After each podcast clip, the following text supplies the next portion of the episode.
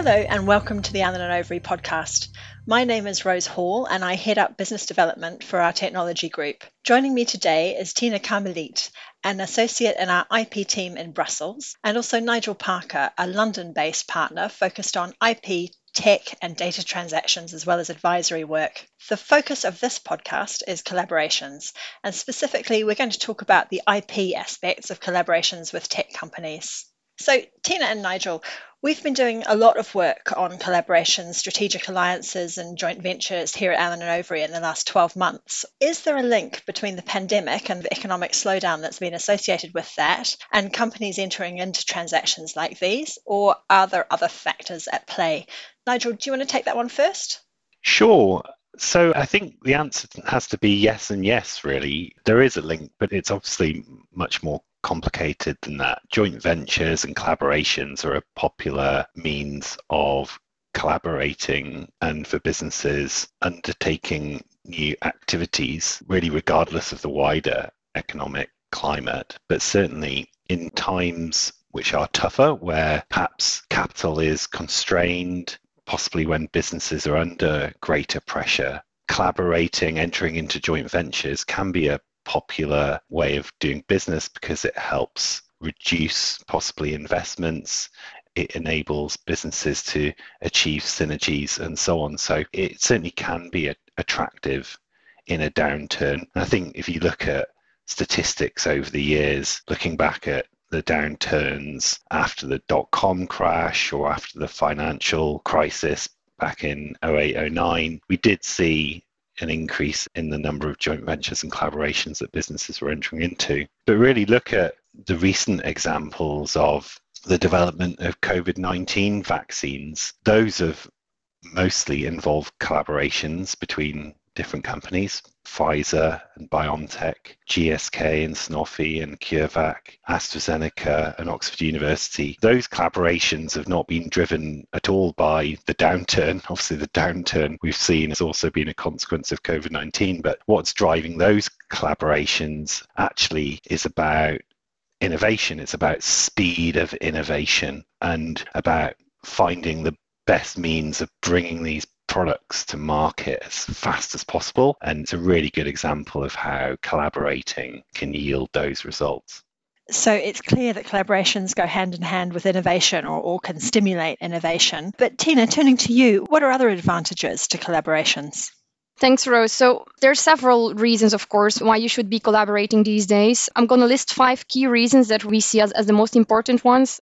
So first of all, reducing risk, basically making sure that you enable a sort of a help with financial commitment. For example, investment in biotech companies these days can be incredibly expensive. So making sure that you reduce risk by collaborating is first and foremost a key reason why you should do that. Another reason we often see is rationalizing and sharing costs in order to remain competitive. We also see that collaboration can actually be a first step towards acquisitions or alternatively, if you have a counterparty which didn't want to sell sell or buy your business, this would actually be a way to already get into the market and, and get there together. And a fourth reason then would be sharing expertise, making sure that you can learn skills from a partner by collaborating together, but also you can accelerate basically entry into the market by working together as collaborating partners. And then finally, I would say that there are some more intangible advantages to collaborations, like, for example, reputational benefits. Imagine you're collaborating with a market leader, that's something that could actually really pay off and could be a key reason why you should be collaborating these days. So it's clear that there are lots of benefits to collaborations. But coming back to Nigel, maybe you could tell us a bit more about how you would structure a collaboration.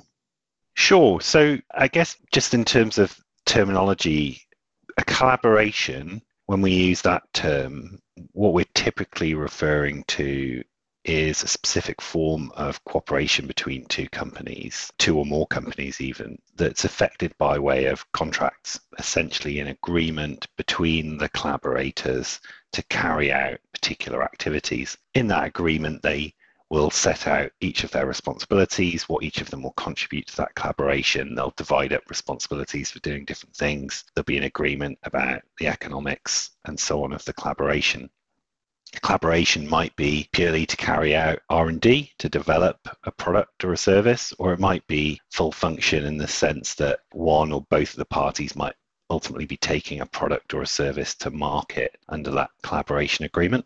Another term we use is joint venture and when we talk about a joint venture, we typically mean something different. What we mean there is cooperation between two or more companies that's carried on through a separate legal entity, through usually a company in which each of the cooperating companies will be shareholders and through which they will carry out their sort of joint activities. Now, both of those terms are used somewhat loosely, so sometimes you might hear a collaboration referred to as a joint venture, sometimes you might hear of a joint venture referred to as a collaboration. They're not sort of strict legal terms. That's what people usually mean when they use those two different terms. With an equity joint venture, they're again sort of very different varieties of that. You could have an equity joint venture where you've got two partners that have equal shares. You could have other joint ventures where there's multiple parties, possibly where you bring in minority investors as well to raise additional capital and also to be involved.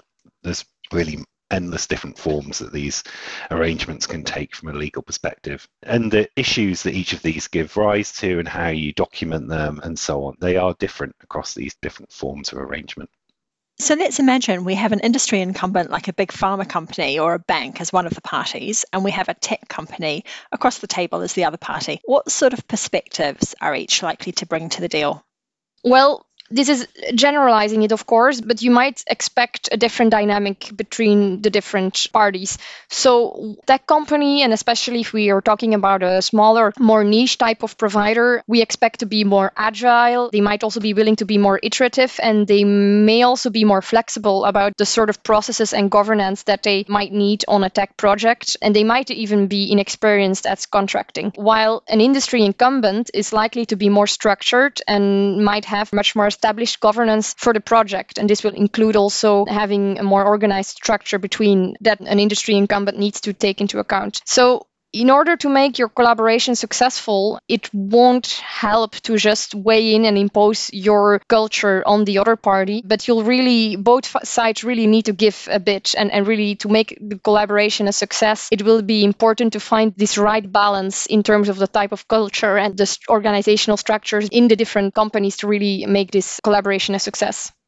That's right, Tina. I think it's worth remembering, of course, though, that the technology company is not always the smaller party in the relationship between tech company and industry incumbent. Of course, we've got the big technology players, the Googles, the Facebooks, the Microsofts, the Amazons, the larger technology companies that will often be bigger than the industry incumbent that they're collaborating with. And those big tech companies obviously have their own features. They will often have quite significant resources, quite significant negotiation leverage. Like the industry incumbent, possibly much more sophisticated policies, controls, a clear IP strategy, a big team of patent attorneys, and so on. They're probably going to have their own very clear objectives, possibly entrenched positions across particular issues that are important to them. And so the way you approach the negotiations with big tech versus perhaps a, a niche technology or a growth technology player are going to be quite different.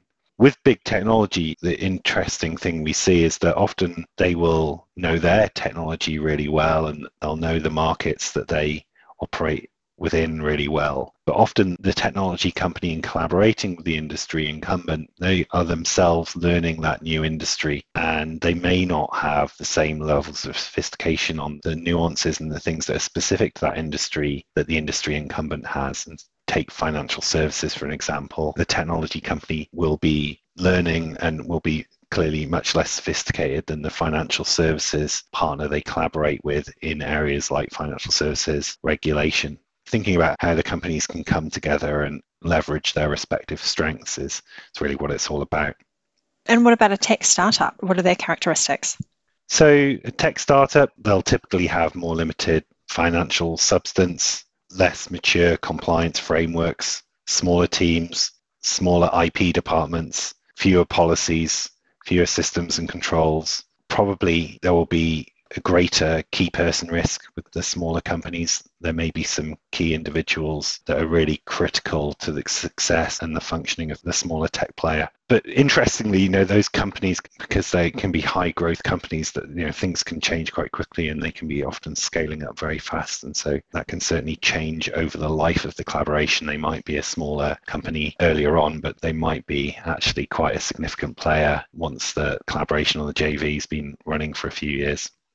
But I think the key thing to bear in mind is really just have to approach every collaboration and joint venture afresh and really think about who the different parties are and what their capabilities are, what their strengths, weaknesses are, what their objectives are. There's no one size fits all, really. You need to look at each deal individually. So clearly, both of you identify IP as one of the top concerns for executives considering collaboration. So maybe at this point, we'll drill down a bit more into what you think the top IP risks are in collaborations. Tina, what's your first pick?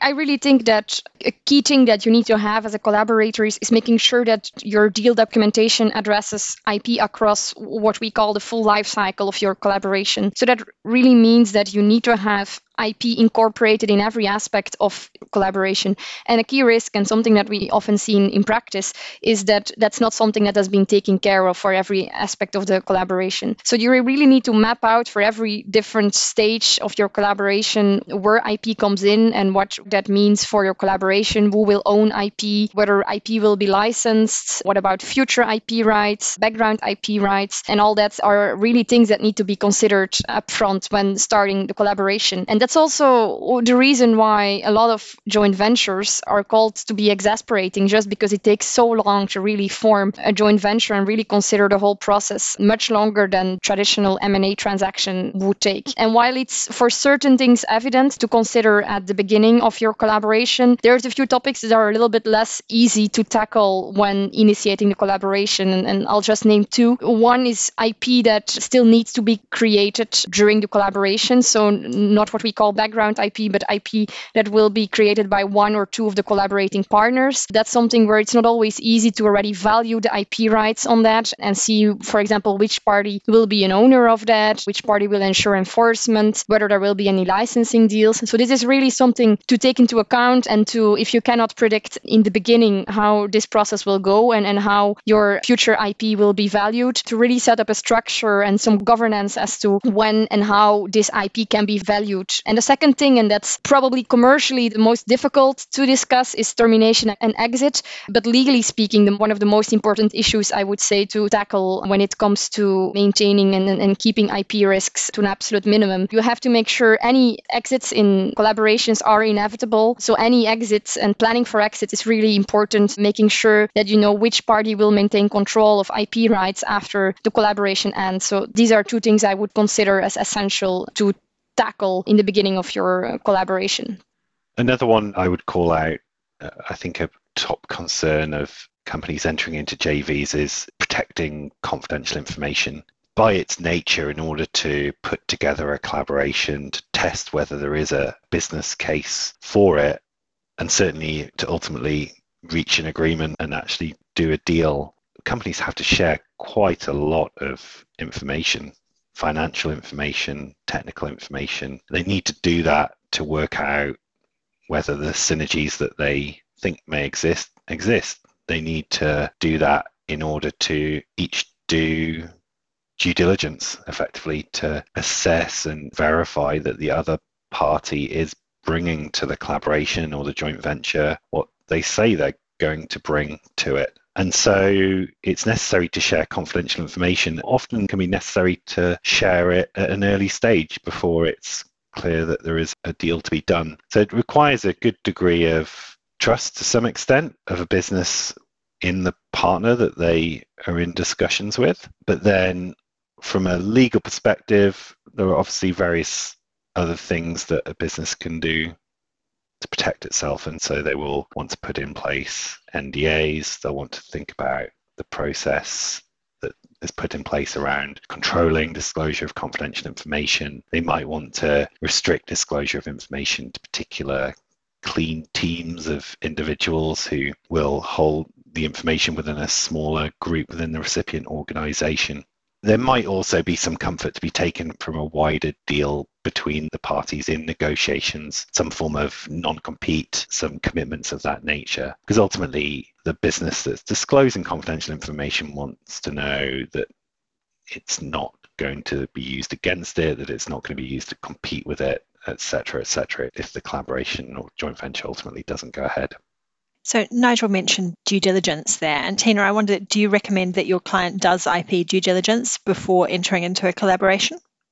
Yes, absolutely. I think if a tech company is, is contributing any background IP of any value, an appropriate due diligence should definitely be considered. So you'd need to review whether any IP is fully owned by the other party, whether there's any agreements as to licensing in or whether licensing out is an option. You should look at potential future infringements of IP rights of your counterparty, but also past infringement, whether there have been any IP infringements, and basically really just look for any other encumbrances and other conflicting rights, which really showcase how strong the protection of this background IP actually is, because that will eventually determine the value of the IP that will be contributed, which is an important aspect, of course, of your collaboration. But but, and I really wanted to stress that, you should know that you'll find quite a lot of issues when you're investing in or collaborating with a small tech player. And that's normal. So you need to really be realistic about these issues when you report on all these risks in such a due diligence. And rather than making your counterparty, uh, the small tech company, an, an opponent, I would really recommend to turn them into an ally and they will usually be happy to use this collaboration to get certain things internally fixed for which they might not have had the time yet. But remember, for a small tech company, they have built what they could within the certain environment and, and the restrictions they had at that time. And so rather than them being too critical about the issues that you find, try to work together towards a solution on minimizing risks. That makes sense. I just wanted to pick something up. You, you, talked about background IP and you've talked about foreground IP. It might be useful just to explain exactly what you mean by those terms.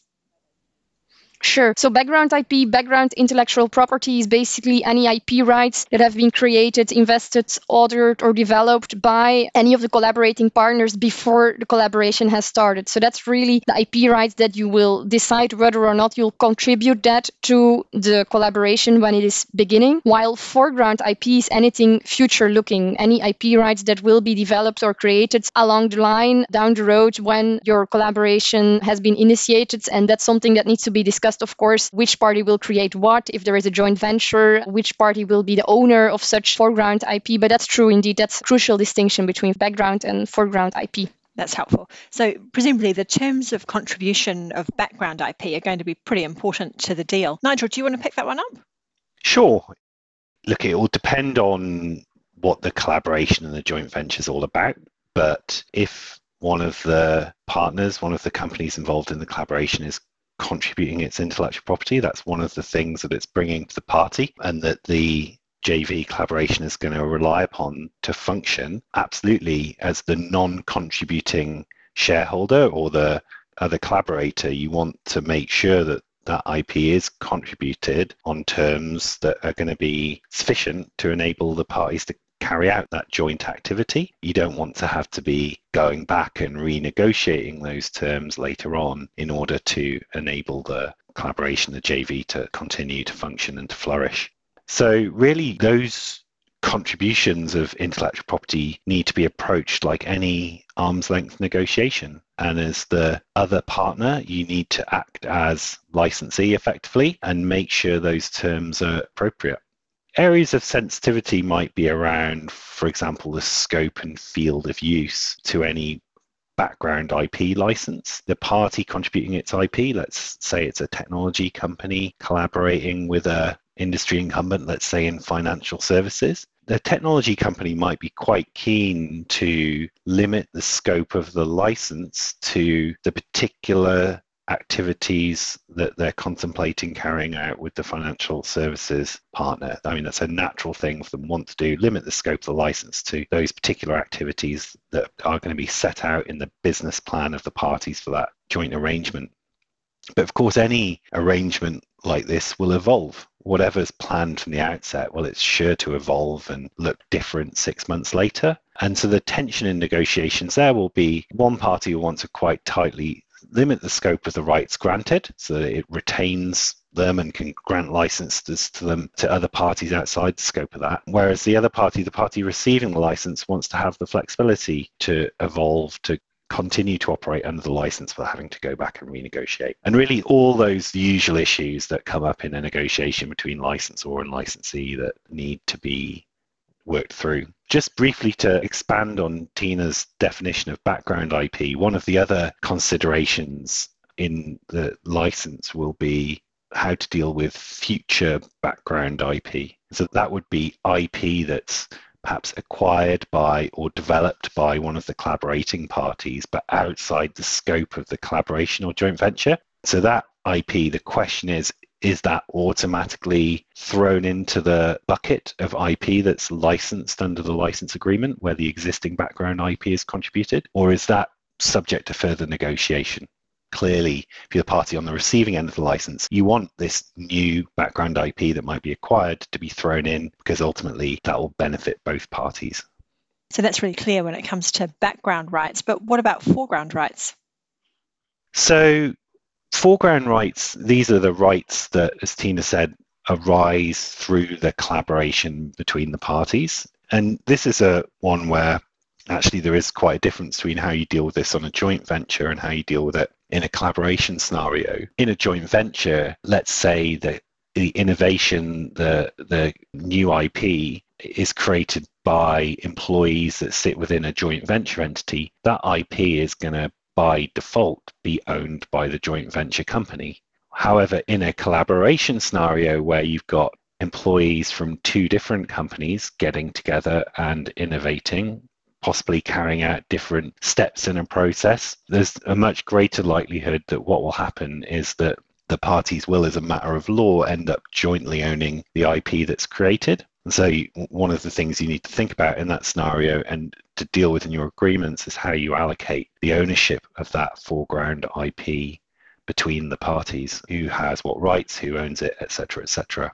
Of course, to do any of those things, and also in a, the joint venture scenario, you have to identify the IP that's being created in the first place. And so there'll be a need to put in place some sort of governance around that within the JV or the collaboration, individuals being first of all trained appropriately to recognize activities they may be conducting that may give rise to IP, and then to have appropriate supervision and support so that if something valuable is being created, that the appropriate measures can be taken to protect that.